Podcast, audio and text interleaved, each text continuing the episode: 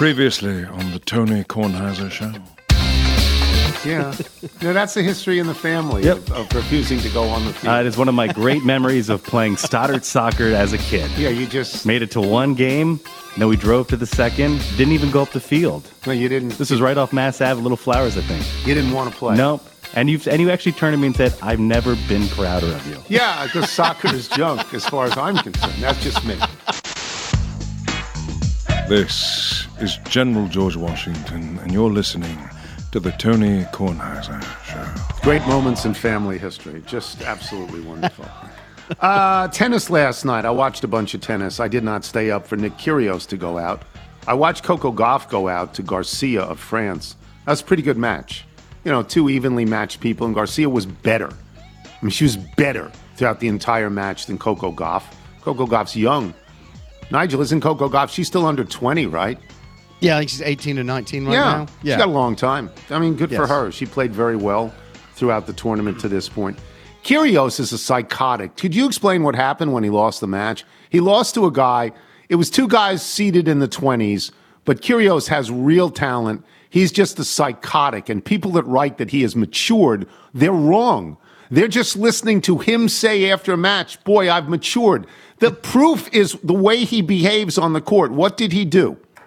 Well, during the match, he slammed a bottle of body armor. It's like a sports drink onto the court after he lost the game. And then he broke a racket at some point during the match. Did it spill onto the court? Did this liquid... Did they have to clean it? Others had to clean it? Yeah, I think the ball boys... Yeah, they should have made Kyrgios lick it up like a dog. Okay, because you can't do that.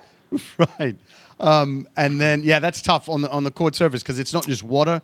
It's got sugary stuff in it. So, and then after the match, and it was, you know, an incredibly long match, 5 sets. And he came up just short against this bloke named Karen Hatchinoff. And he violently smashed two rackets right as the match ended. And you're like, yeah, that doesn't signal maturity when you do something like that. No, he's a psychotic. Yeah. And you can't be in a position of buying his junk when he says, I'm mature now. And he can't do that. The proof is the way the guy acts. I'm not saying he should be banned, but, you know, if he was banned, it'd be okay because he behaves so badly. It's much worse than John McEnroe. It's just much worse. I wish I stayed up for that. After that, was it the first set where he takes that long break and gets the hot cream that they were talking about on TV? Yes. And once they zoomed in on that for a full 3 minutes, I had to go to bed. It's a long tournament. I know Wilbon thinks it's a better tournament with all the older people out. I am not sure it's a better tournament. It's a more unpredictable tournament. I'm not sure it's better, but I am sure the ratings will go down. I am confident that the ratings in the semifinals and the finals will be far lower than last year's ratings in the semifinals and the finals. That's just... I mean, in some ways, is that going to be okay just because of how big the bump was in the beginning of the second week with... Yeah, they got Serena great ratings. Serena and Nadal. Serena gave them fantastic... You just said nonstop for 4 days. Fantastic ratings. Sue Bird is done. Her Seattle WNBA team, too bad Wilbon isn't on today, could break it down for us. They lost... She's 41 years old. She said this is her last year, and this was her last game. Great player. Unbelievable amount of hardware on the mantelpiece. Like 2 national championships at Connecticut, 4 WNBA championships, 5 Olympic gold medals. I mean, she's Syosset, New York, same high school as Lenny Shapiro. She's got everything there is to have. She's had a great career. And she's out at 41 years old by her own choice. In the same way that I believe Albert Pujols will be out at 42 years old by his own choice. Tonight, if I'm not mistaken, tonight is La Chéserie night with the Syracuse Mets. Am I right on this, Nigel? La Chéserie night? Yes, you are correct. And all you have to do, if you are listening to me now, all you have to do is go to the ticket booth and say La Chéserie. Yeah, I mean, you can say it softly if you're embarrassed. No, say it loudly. Say La Chéserie, and you're going to be let in for free. You'd be crazy not to do this. Maybe delay the salute until you're inside the gate, but yeah, definitely say La Chéserie. Yeah, I mean, we're hoping that as many as 10 people do that. And ask for a Whopper and fries. Yeah, and see how much it costs, a Whopper and fries. I wanted to talk briefly, and I wanted to do this because Michael was here, about the reopening of Columbia, which happened on Labor Day with a reopening tournament. I don't want to get too nostalgic about this, but the course that I played on for over 20 years. And I'm a bad player. Michael's a good player. I'm a bad player, but I love to play. The course I played on for 20 years was closed for 2 months in order to resod, right, with Tahama 401 or something. Tahoma 31. And that is basically going from a cool weather grass to a hot weather grass. Because the climate in Washington has changed over the years. It is now the climate of Atlanta 100 years ago. It's, you know, it's much hotter, it's much wetter. It's, you know, it's even Atlanta today. Yeah, okay. Yeah, it's just different. I didn't realize I would feel so nostalgic about a course. I went out there and played with Team Coco. We always play together. Courtney Fremming, Pete Creedon, and Arch Campbell. And by the way, shout out to Courtney's friend, Andy Galliard, who's a listener to the show. But we went out. We didn't do particularly well. We did not finish in the money. We didn't get shop credit. We didn't get glassware. But we had a really good time. And the course, which hadn't been green in many, many months, because as it got ready to be resodded, they just let it go deliberately. Well, they and killed grass. Right before the sod work, they were also working on irrigation lines. Yeah. So think about even as you do any drainage work at your house or look at gutters and you think about what might have been standard half a century ago or 30 years ago was no longer at capacity for today. So they let the grass, they killed off a lot of grass that they knew they had to get rid of. And so for months, it was not just a brown course. It was filled with mud. It was water. It was, you know, it was a hard course to play as much as I loved it. And I do love it. To go back and see it now was wonderful. I'm not going to say I teared up, but I really felt wonderful about the notion that I could play this course again. I know every inch of it. I've been on every inch of it. If I were a good player, I could tell you exactly where to leave the ball, you know, hole by hole, like you can, Michael. You played, and you went out there with your friends, all four very good players, very good players. How did it look to you? Because you view something more critically than I. It definitely looked better than I thought, and I'm not going to focus on the grass. I'm going to focus on the fields. There's certain moments of the day where just the golf course picks up shadows and there's undulations and it just makes you feel at peace. We often talk about that at the middle of September when it comes to certain holidays and how it makes us look inward and what we get through that reflection. And for me, I'm looking at now men, no longer young men, but guys who are my friends who are getting married, who are in the middle of their careers, and you start to feel just at comfort. And it goes back to that, was it the famous Chili's commercial or Applebee's, a place where everybody knows your name?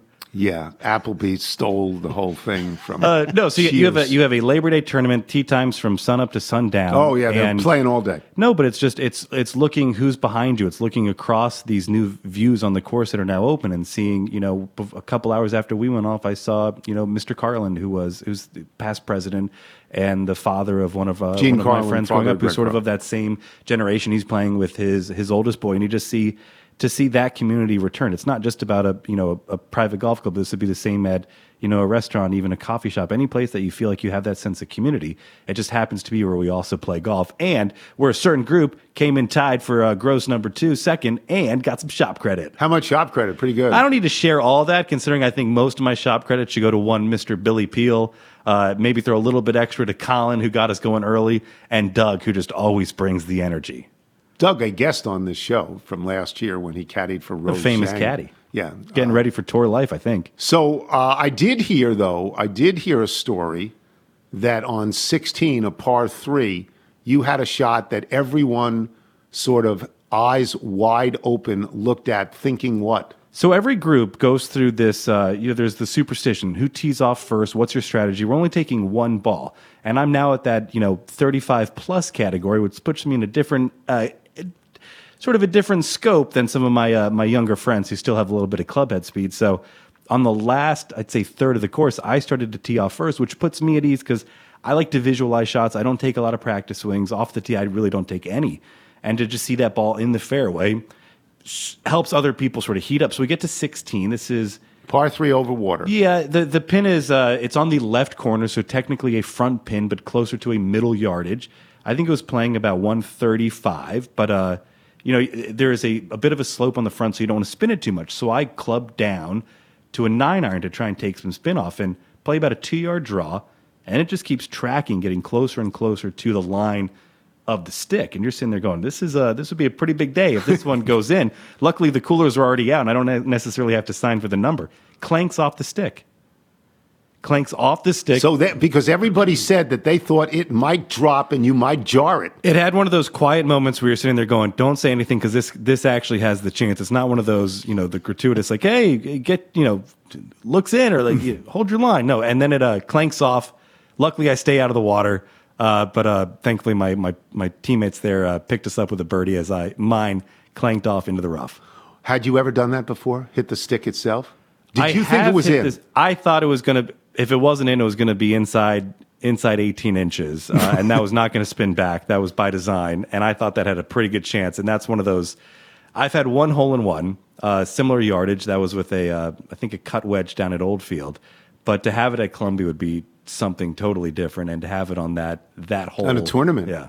In a tournament day. So I'm glad you... I'd lie about the club, obviously. What would you say? Gap wedge? Yeah, a little gap wedge. You wouldn't say 9-iron. And for those of you who don't play golf, we've lost you, and we'll hope to get you back later in the show with the guests that we have. But that was... that's very nice. It's nice, and I think Michael's point is that you're going back to an old friend. It doesn't have to be a golf course. It really doesn't. It can be, as he said, a coffee shop.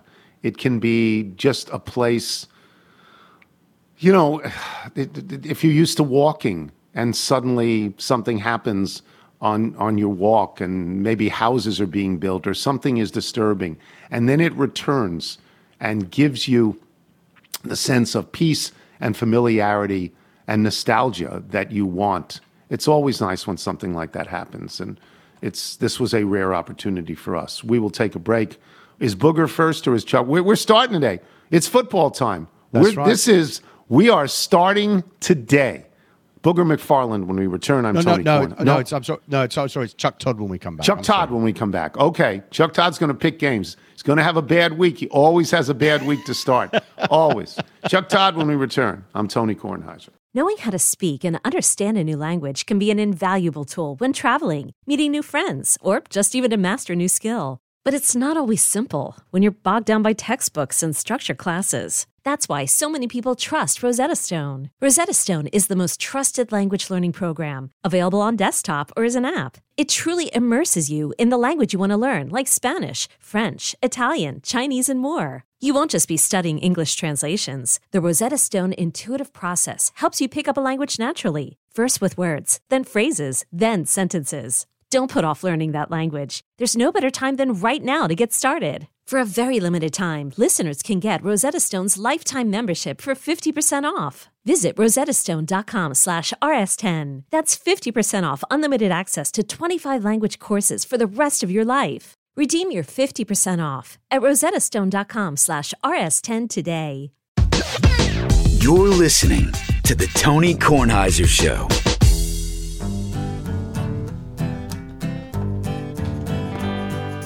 Back before the Civil War, you'd win some or you'd lose, but you could always find a good game of hardball up in Syracuse. If you've never been out to Syracuse, well, brother, that's a shame. You can find most of baseball history on the Syracuse Wall of Fame. The players that pass through Syracuse are pretty much the best of the best. And now the folks in Syracuse, they cheer for the Syracuse Mets. You can't lose Syracuse, MILB Television. They play AAA International League in the East Division. You can't lose Syracuse. Tricarico and Stockton on the call. Come out and cheer, have a dog and a beer. You're gonna have a ball. You can't lose Syracuse. Great day for a game. Gonna get that catcher's autograph before he makes the Hall of Fame. You can't lose Syracuse. We're gonna win it this year, I bet. 3 cheers for summer and a double to the wall. 3 cheers for the Syracuse Mets. You can't lose Syracuse. Look at Scooch. What's he doing now? Scooch. It's brilliant. Dan Byrne. Totally brilliant. He writes, La Chéserie night in Syracuse tonight. My arm feels in good shape for the first pitch. I'm hoping for a September call-up if it goes well. Brilliant. Tonight is the night. La Chéserie night in Syracuse, New York. Go to the window. Just say La Chéserie. Get in for free. That plays in Chuck Todd, who Chuck and I go back and forth on the Nats. We're the last two. We are the last two who care, right? Espino loses last night, pitches well. He pitches his normal 5 innings, gives up 3 runs. He's a stopgap pitcher, but he's probably a wonderful person. He's now 0-7. The combined record of Anibal Sanchez and Paolo Espino and Patrick Corbin is probably something like 6 and 4,000. It's bad, right? It's horrible. But I mean, we had a chance at a 4-game winning streak. Yeah, that's right. Beating good teams. Been the longest winning streak. Yeah, they've been. Yes, it's been remarkable. But the Mets and the Cardinals, and they're playing well. They killed the Mets. The Mets are now tied at first place with Atlanta. Atlanta caught the Mets. They killed them. They just did. That makes no sense. I wouldn't hate the idea of denying the Mets the division somehow if we had a role in that. Team of my youth. Still cheer for them. All right. This is the big. This is it. We're back in football. The hardest week to pick is week 1.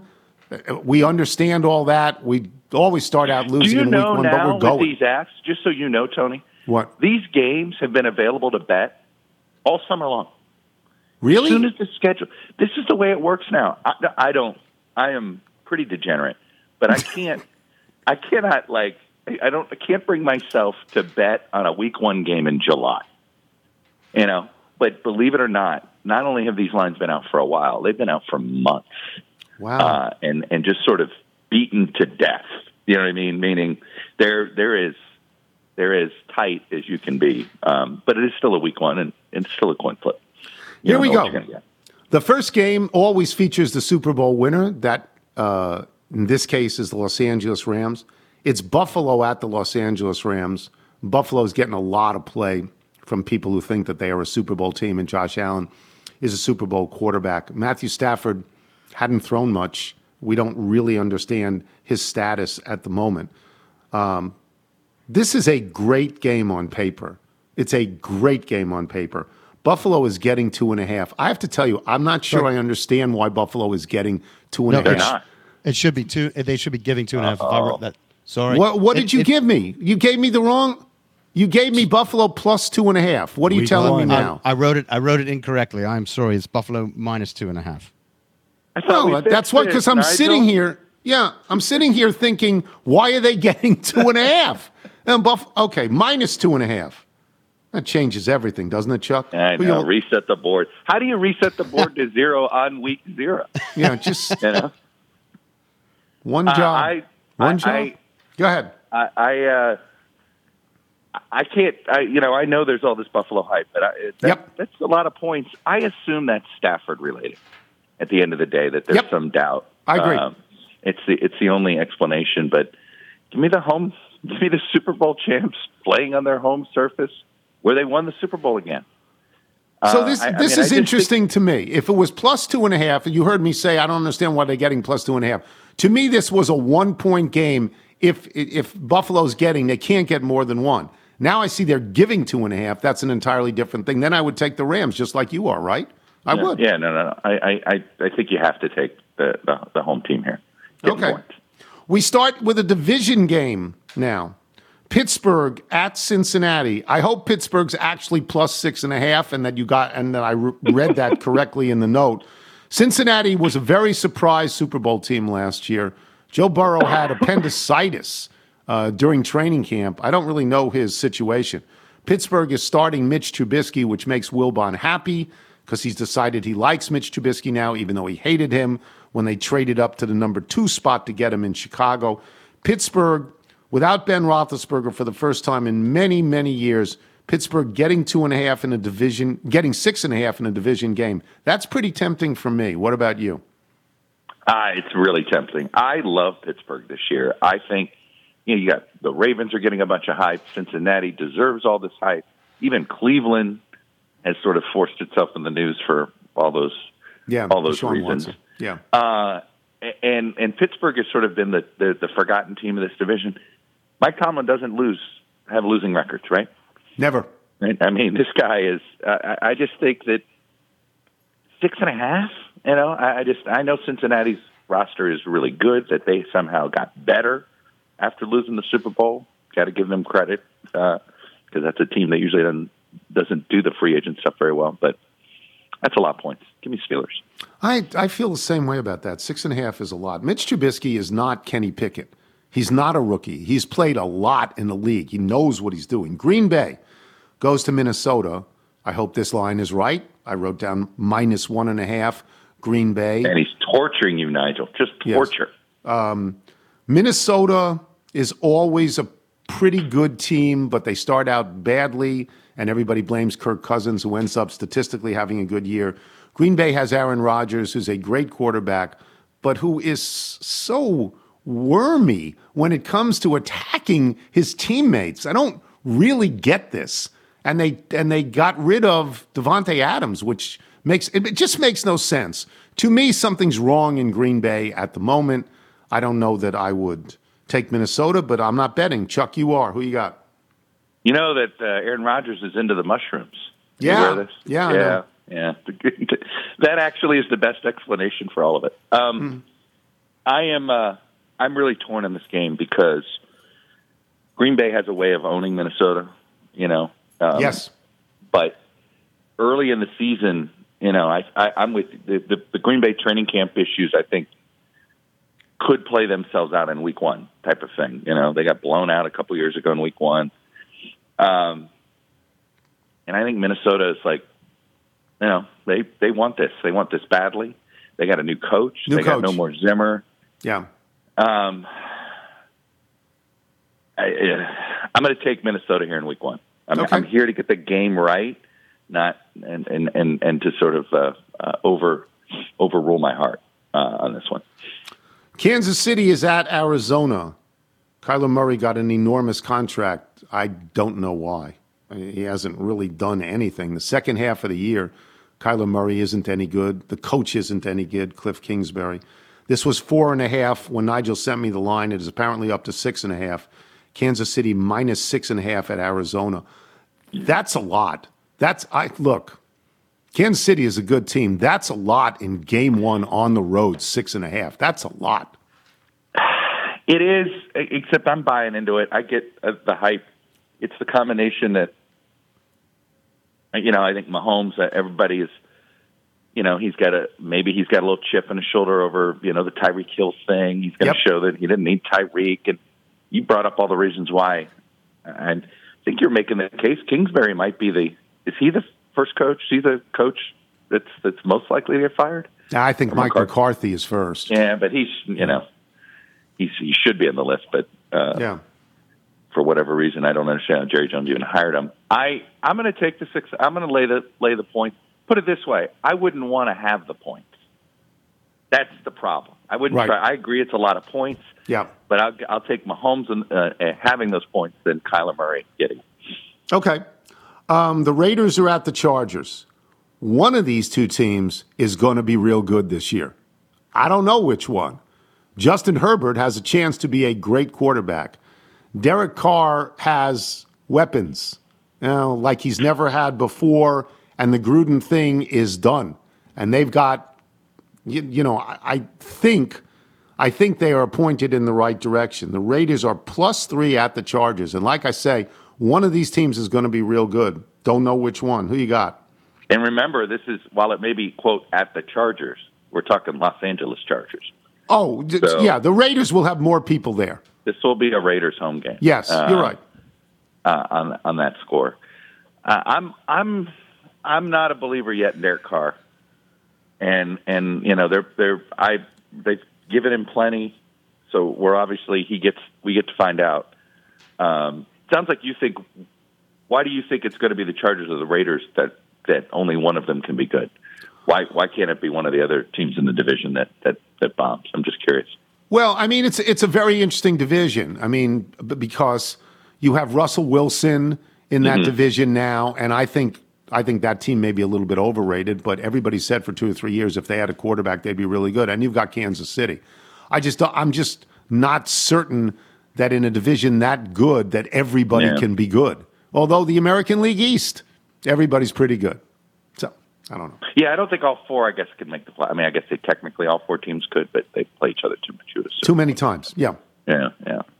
I really want to, I'm A, not believing in the Raiders, B, think free agent signings of wide receivers are overrated.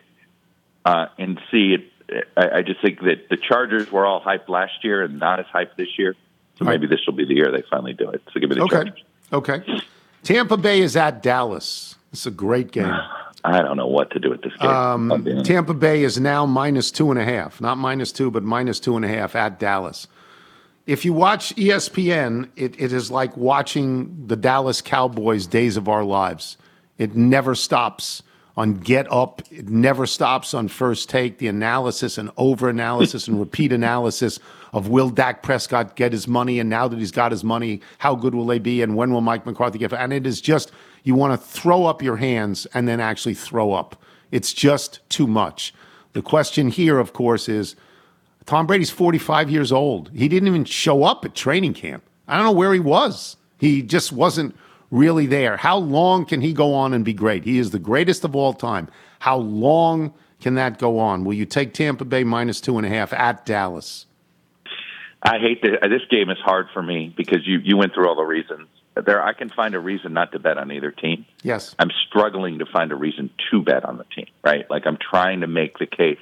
And the only reason I think Dallas wins is if Tampa's disoriented and not sort of ready for game one, which is sort of my instinct. If you're going to make me bet on something, it would be that. Right. A slow start. Brady's had slow starts in New England that I would bet on.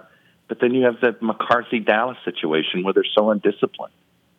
I think they're going to be a poorly prepared team. So I'm struggling with it, and I guess I'll go with the home team and the points. But this would be one I wouldn't touch this with no money because to me, there's a lot of uncertainty with both teams. You Agreed. Just don't know what you're going to get. And I think this is one where like week one tells you a lot, not a little. And one more game, probably the worst game on the board. God. Probably such a bad game that it's an unwatchable worst game all year. Like, don't you nominate it right now? It's close. Yes, like it's the leader. That's right, leader in the clubhouse right now. They posted a score on how bad this game is going to be. Rivalry game. Rivalry game. Absolutely rivalry game. Jacksonville is getting 2.5 at Washington. There's no reason to be confident in Washington. There's, God help us, no reason to be confident in Jacksonville. We're just giving you this game because it's the home game for us. Jacksonville +2.5. Who you like? This one team has optimism and one doesn't. Give me Jacksonville with the points until proven otherwise, right? Like, it's hard to sit here and bet on you. Trevor Lawrence, you got to think is going to be a better second-year quarterback than last year. Yes, I agree. So just that alone is a reason bet on him. But then you have this whole, the usual Washington mess. And, yeah, I think this is a take the points. Washington's favored. This could be the only game of the year they're favored. Yeah. Well, maybe a Giants game at home if the Giants stink again. Maybe. I don't know. Maybe. It's terrible. Thank you, Chuck. Chuck Todd, boys and girls. All right. Good luck, monkey. If we just gave you Chuck Todd, that would be more than enough, but we give you a monkey. See the monkey, he's scratching, watching his iPad, smoking and laughing, hanging with Bud Grant, tapping on his purple attaché. Nigel's going to the zoo, Reginald's got the bikes by two. Sometimes he throws his boo, when he's had too much Johnny Walker Blue. All righty. Yes, so Reginald is actually up in New York right now. He's playing at the Open in the mixed doubles portion of the tournament with Martina Hingis. They're through to the quarterfinals, so he's excited about that. And, of course, he's staying in Manhattan at the Plaza because he's got that sort of credibility. And I met him out for dinner at Carbone, which was amazing that he got a table there. He was with Ben Stiller, Martina Navratilova, and Robert De Niro, having a wonderful time. Wow, that's great. It was a star-studded table.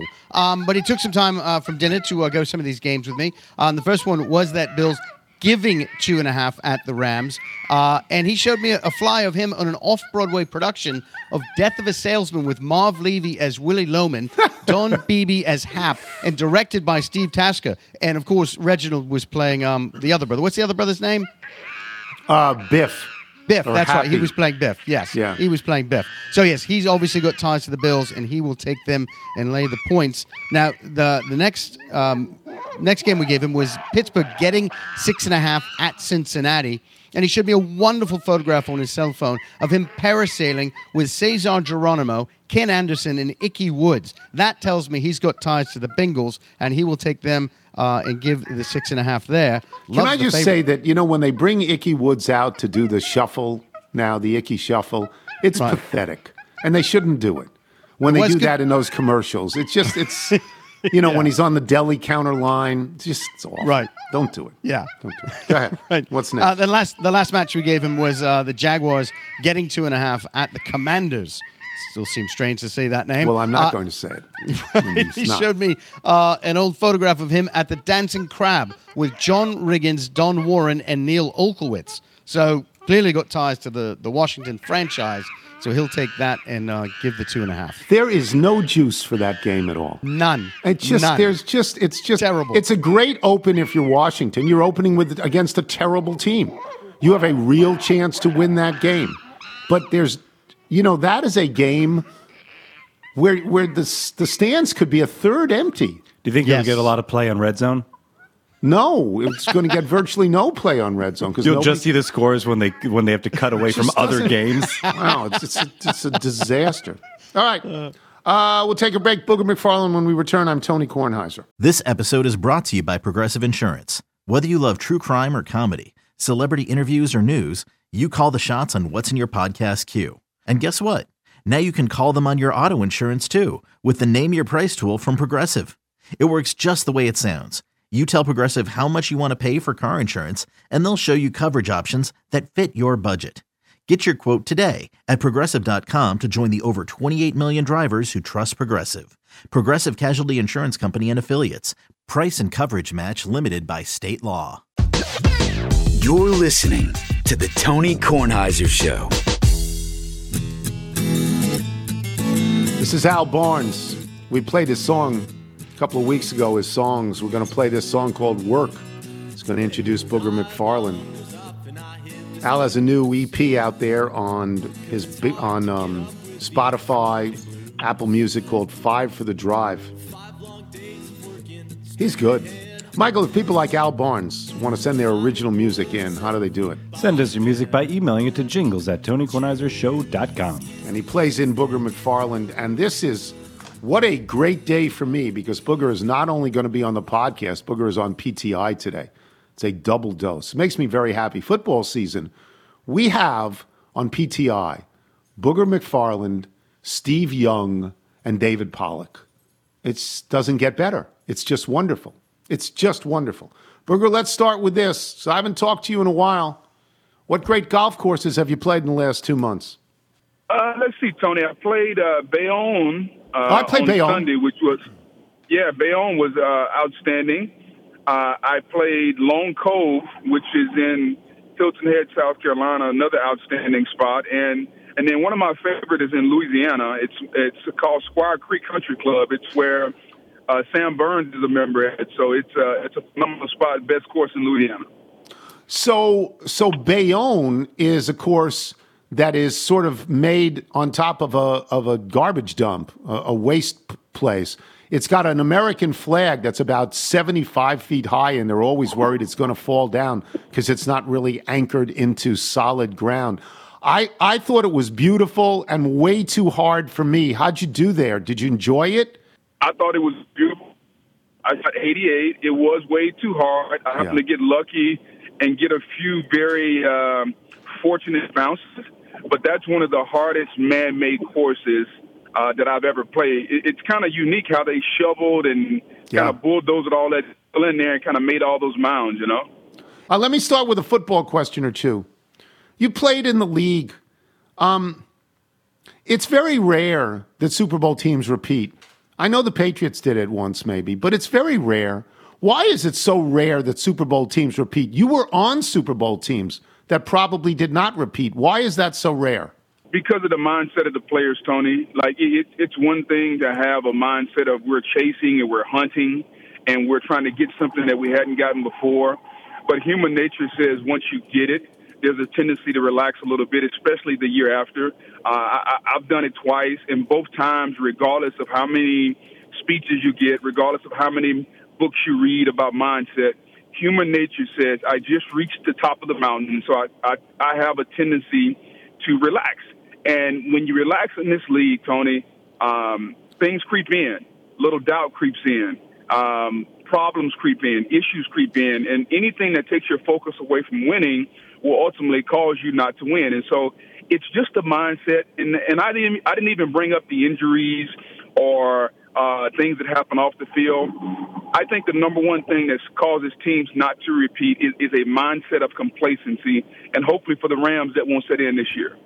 So it can't be that you're not trying, because everybody goes out there and tries as hard as they can. Do you get that sense as you look back on it, or when you're in the season, do you get that sense of complacency? It's a sense, not necessarily of not trying hard. It's the fact that you're not doing the more or the extra that you did before. Yeah. Like, it's really tough to win a championship. Yeah, like you got to do things and make sacrifices that other teams just don't make. And oftentimes, once you get there, you got to remember, once you win it, everybody gets probably new contracts of some sort, whether it's with the team, whether it's endorsements. It's been on South Beach eating dinner at Prime 112. Yeah. All the little things that you normally would do and sacrifice that you normally would make, you don't make anymore. I guess, because I know that, you know, these are the team was the best team the year before, and they're not the best team the year after, and it happens very often in football. I'll have another general question here. All this money for quarterbacks and wide receivers, these are positions you did not play. You were linemen. All this money for quarterbacks and wide receivers, what percentage of teammates are jealous and angry about that, or is it just that's the way it goes and we all accept it? I think it's a way that we have to accept it, Tony. I mean, I don't necessarily like it because I don't think that, you know, obviously the quarterback is the most important position on the team. But this league is turning into a passing league. You have to, the quarterback's got to throw it to somebody. So if you're going to pay the quarterback $50 million, then his number one receiver probably should be making, you know, $25-30 million, especially if you're elite. So that's what we are. Aaron Donald, Jalen Ramsey, those guys are starting to make $25-30 million. So that's a good thing. Did you ever, like when linemen get together, does anyone ever say, I understand this is the way it goes, but I make so much less money than that guy, I hope he breaks his legs? Does anybody ever say that? No, you know what, Tony? Like, nobody really says that, but I tell you what they do say, especially now. Like, I'm good friends with Warren Sapp, and he and I just laugh at the amount of money that he made compared to the amount of money that Aaron Donald makes. Right. And I think the different eras, obviously the money's gone up and things have gotten a lot better. But I think Warren Sapp at his highest made like $6.5-7 million. Aaron Donald's making $30 million. Yeah. And Warren Sapp, I think, is a top three defensive tackle of all time. Now, Aaron Donald may be the best, but it just shows you the disparity between what he made in his era and now what Aaron Donald is making. But, nah, we don't wish any injuries on anyone, man. Okay, that's good to know. Let me get to Tom Brady. Tom Brady is a miracle. He's a miracle. There's nobody ever in any sport, maybe Gordie Howe, but I don't think so. I don't think there's ever been anyone in any sport who's been as good this late as Tom Brady. Do players appreciate that? Players respect it and they appreciate it because we know how hard it is to do it. Like, this game is a physical game. Now, to Tom Brady's credit, he plays a position that is a more mental position than physical. Yeah, his arm has got to be in shape and his arm has got to be live. But that position, Tony, is about mental processing. Can you make the right decision at the right time? Can you do the things pre-snap? And that way, when the ball is snapped in 2.5 seconds, you're ready to throw the football. So it's respected. It's appreciated, and never before have we seen somebody play at the level he's playing at 45 years old. And so I think we all marvel at it. I think Tom Brady is an anomaly. You're not going to see it probably again in the next 25 or 30 years. No. But players do understand how hard it is, and they tip their cap to Tom Brady. So Wilbon is always taking shots at Brady, and he's always taking shots about how Brady yells at the coaches. But, Booger, Brady doesn't yell at the players. I believe that players like him even more because he yells at the coaches and not at the players. Or am I off base here? I think it's equal opportunity. I think that's why players look at him and they say, you know what, nobody's off limits. Not the coaches, not the players. Now, the players, what he'll do, he may do it in a private manner. And so inside the team, yes. I'm never going to embarrass you. Other words, I'm going to make sure that I got your back. And as a player, think about this, Tony. You and Wilbon have been doing a show for 100 years. You know that Michael Wilbon has your back. That's right. And how does that make you feel? Like, that makes you feel a certain type of way to know that he's got your back. And it's the same way with players. Like, if I know that my partner, my teammate, has my back, man, that means a whole hell of a lot, Tony. Yeah, I think Brady is amazing. It's going to end at some point, but it's amazing. The Garoppolo thing. San Francisco bringing Garoppolo back after trying to kick him out the door to come back to back up Trey Lance. Is this smart? It can't be good for Trey Lance. It can't be. Well, I think there's several different layers. For Trey Lance, this is not good because that means Trey Lance is not ready. For the 49ers, this is a good thing because if you're the 49ers, you have insurance for Trey Lance. Right. And for Jimmy Garoppolo, this is the best of both worlds for him because he stays with the team that he's familiar with, and he also gets an opportunity to know that most likely he's going to play meaningful snaps for a team that has a chance to compete for a championship. Okay, we'll get you out of here on this, and this is a Wilbon question. I don't know that Wilbon's listening, but it's important for Wilbon. He has now decided he roots for Mitch Trubisky, even though he was incensed that the Bears traded up to number 2 to get Mitch Trubisky. He now blames Mitch Trubisky's failures at the Bears all on coaching and has nothing to do with Mitch Trubisky, and he's rooting for him in Pittsburgh. What are your thoughts on Mitch Trubisky and the Pittsburgh Steelers? You know, Mike Tomlin told us about a year ago he needed to be more athletic and more dynamic at the quarterback position. And I think Mitch Trubisky does that for them, at least for this year. I think we all know Kenny Pickett is the heir apparent. Yep. But at least for 1 year, Mike Tomlin gets what he wants, which is a younger, more athletic quarterback that maybe can get some of those free yards. Now, Mitch is not the pocket passer, the guy's going to push the football down the field the way some of these other guys are. But I think if you're Mike Tomlin, you're trying to manufacture a lot of wins. And he's been able to do that with Ben Roethlisberger. And I think he'll do it with Mitch Trubisky. Let's not forget, he had a winning record with the Chicago Bears under Matt Nagy. And I think we all realize Matt Nagy leaves a lot to be desired as an offensive coach. Mm-hmm. And so I think that Pittsburgh feels like with Trubisky, we can do enough with Najee Harris and his defense where we can make some noise in the AFC North. Thank you, Booger. Look forward to seeing you today on PTI. Thank you. Can't wait, Tony. Thank you as always, sir. Booger McFarlane. We'll take a break. We will have email and jingle when we return. I'm Tony Kornheiser. Hey, I'm Brett Podolsky, co-founder of The Farmer's Dog. We make fresh food for dogs. We started the company when we saw what a huge difference it made in my own dog, Jada, when she stopped eating ultra-processed kibble and started eating fresh, whole food. The Farmer's Dog food isn't fancy. It's just real food delivered to your door in pre-portioned packs. It's better for them and easier for you. Get 50% off your first box at thefarmersdog.com/podcast. That's thefarmersdog.com/podcast. This is the Tony Kornheiser Show. The Tony Kornheiser Show.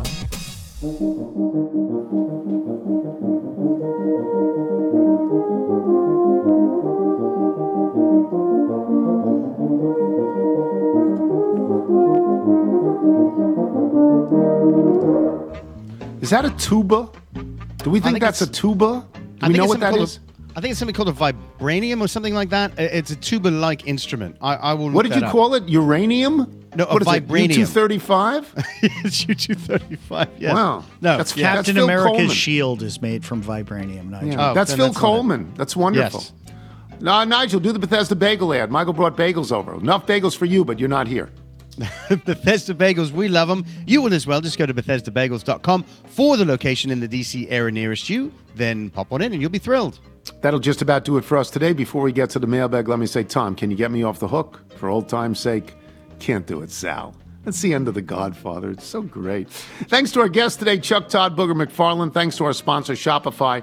Remember, you can listen to us on Apple Podcasts, Spotify, Google Play, and Odyssey. If you get the show through Apple Podcasts, please leave us a review.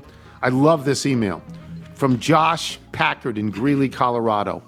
Is the new game trying to guess the new game? I vote for snacks we ate in kindergarten. Also, I'm on the 15th hole right now, going pretty well so far. I'm sort of taken by the notion that people think there's a new game and then they join in. I like the community of that. I really do. From Pete Castagna, Westchester, Pennsylvania, not New York, different city. I'm hearing Michael share the story of Bootsy strong-arming a snack from one of his kindergarten classmates. I'm reminded of my own son's snack scamming last year. While unpacking his school bag, I noticed that his snack was still in there. I asked him why he didn't eat it. He informed me that his teacher keeps a box of the extra birthday treats by her desk. They all need to be store-bought pre-wrapped now for kids who forget their snack. He says this with a wry smile. So his scam was to tell his teacher he forgot his snack, and then he gets to pick from the better selection. I'm convinced these two kids need to meet and work out the particulars of the snack racket. With all this talk about snacks, I'm thinking back to the mid-'90s with the snack packs. Yeah. They had like five or chocolate cups. Yeah, they had different things in it. From Al Wankel, love the show. Been listening since the podcast began. However, as a resident of Tucson, we need to straighten a few things out. We are the very proud birthplace of the Ronstads, including Linda and all of our relatives who emigrated here from Mexico in the 1840s. Tucson, which has been a city longer than the United States has been a country, is higher, wetter, greener, cooler, and further east than Phoenix. All these things, plus the fact that we are closer to Chicago, almost qualifies us as being in the Midwest and therefore clearly superior to Phoenix. We even have some nice golf courses. Keep up the good work. From Randall Miller in Pottstown, Pennsylvania. I just wanted you to know that I recently returned from a trip to Oregon where I was visiting my father's family. Because of the stinky show, I made an appointment for my family to visit Bell's Up Winery in the Willamette-Dammit Valley. I spoke with Sarah to set up the appointment. She could not have been more enthusiastic or helpful. Of course, La Chéseries were exchanged and we were set for our tasting. Meeting Dave was an absolute dream. He was gracious and helpful and patient with us wine novices. More La Chéseries, Mr. Tony salutes were exchanged. The tasting was held on a veranda overlooking the grape fields, and the explanation of the wines were almost as good as the wines themselves. My mother, who's a bit of a tough critic, told me after that Bell's Up was our favorite thing we did on the vacation. Small side note, Bell's Up has blankets for people in case they're a little chilly during the outdoor tasting, and Dave got one from my mother. Please tell Dave that my mother now considers that the standard for any winery. They can't be as good as Bell's Up. They didn't give me a blanket, was actually said by her later that same day. Anyway, I just wanted to thank you and the crew for many years of enjoyment. I go back to the 980 days of coffee, creamer, and free Mr. Tony, and obviously for the recommendation of Bell's Up. That experience really could not have been more enjoyable. I also happen to be a freelancer working with the University of Pennsylvania. If you could tell Michael, thank you and all the best. From Greg Smallwood in Waynesville, Ohio, 5 streets, same town, 64 years, 1 zip code, since before there were zip codes. Eat that. Like that one. From Stu, a Binghamton University alert, one of the leads on HBO Max's Industry received our undergrad diploma here. I haven't seen that, Industry. Well, now it's must watch. Is it good? Have you seen it? I don't know anything about it. From George Barnes in LA County. Can I play 2 games at once? 39 years old, 17 permanent addresses, all in Los Angeles County, but no 2 in the same city. Just got back from Paris, had a Whopper, 6 onion rings. They come 4 or 6, never 5. 2 macaroons and a Coke Zero for €4.75. Eat it, Keith Ammerman.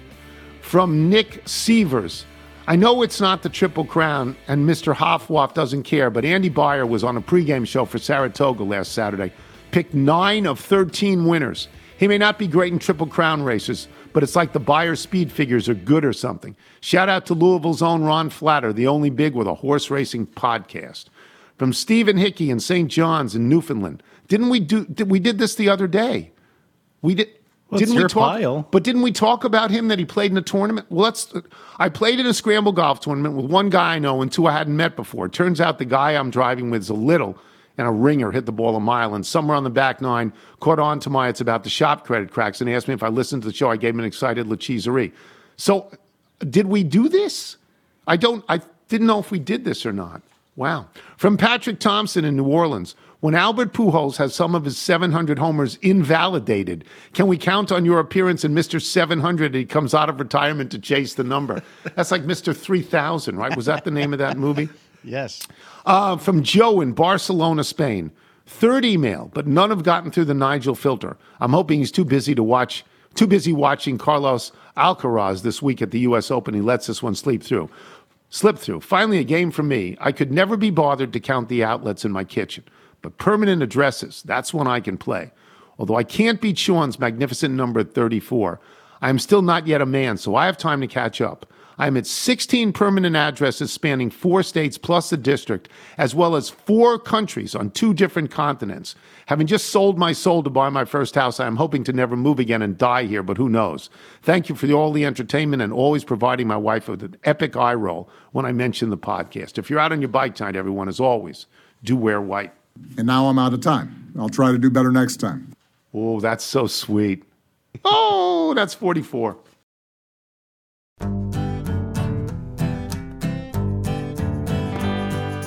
Back before the Civil War, you'd win some or you'd lose, but you could always find a good game of hardball up in Syracuse. If you've never been out to Syracuse, well, brother, that's a shame. You can find most of baseball history on the Syracuse Wall of Fame. The players that pass through Syracuse are pretty much the best of the best. And now the folks in Syracuse, they cheer for the Syracuse Mets. You can't lose Syracuse, MILB Television. They play AAA International League in the East Division. You can't lose Syracuse. Tricarico and Stockton on the call. Come out and cheer, have a dog and a beer. You're gonna have a ball. You can't lose Syracuse. Great day for a game. Gonna get that catcher's autograph before he makes the Hall of Fame. You can't lose Syracuse. We're gonna win it this year, I bet. 3 cheers for summer and a double to the wall. 3 cheers for the Syracuse Mets. You can't lose Syracuse. Look at Scooch. What's he doing now? Scooch!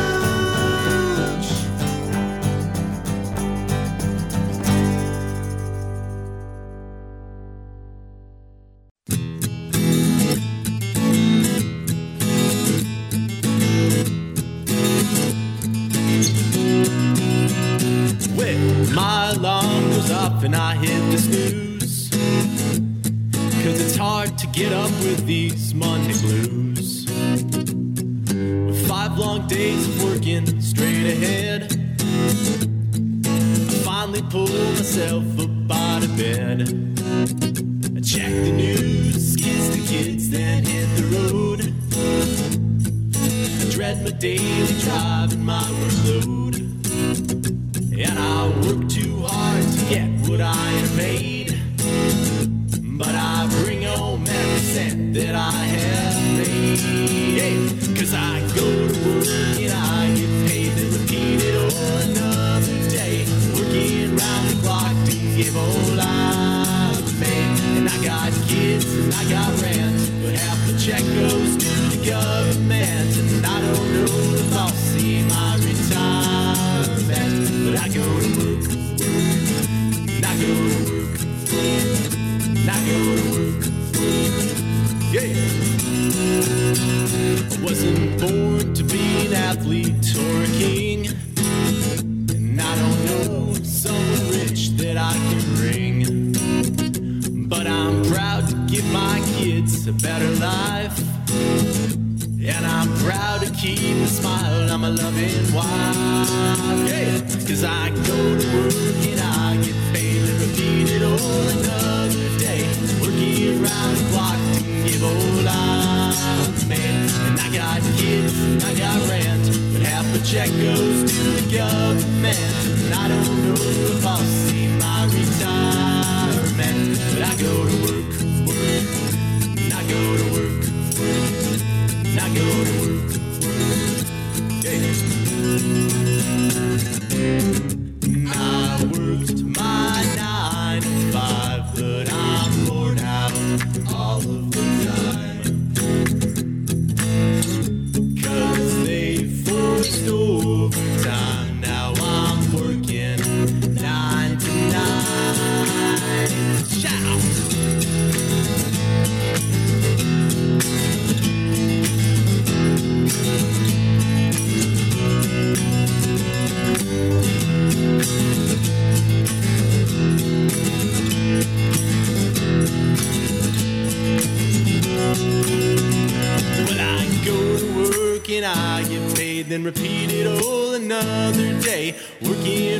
clocks and give all I've made. And I got kids and I got rent, but half my check goes to the government. And I don't know if I'll see my retirement, but I go to work so I get paid. Then repeat it all another day, working round the clock to give all I've made. And I got kids and I got rent, but half my check goes to the government. And I don't know if I'll see my retirement. But I go to work, you go to work, we go to work, yeah.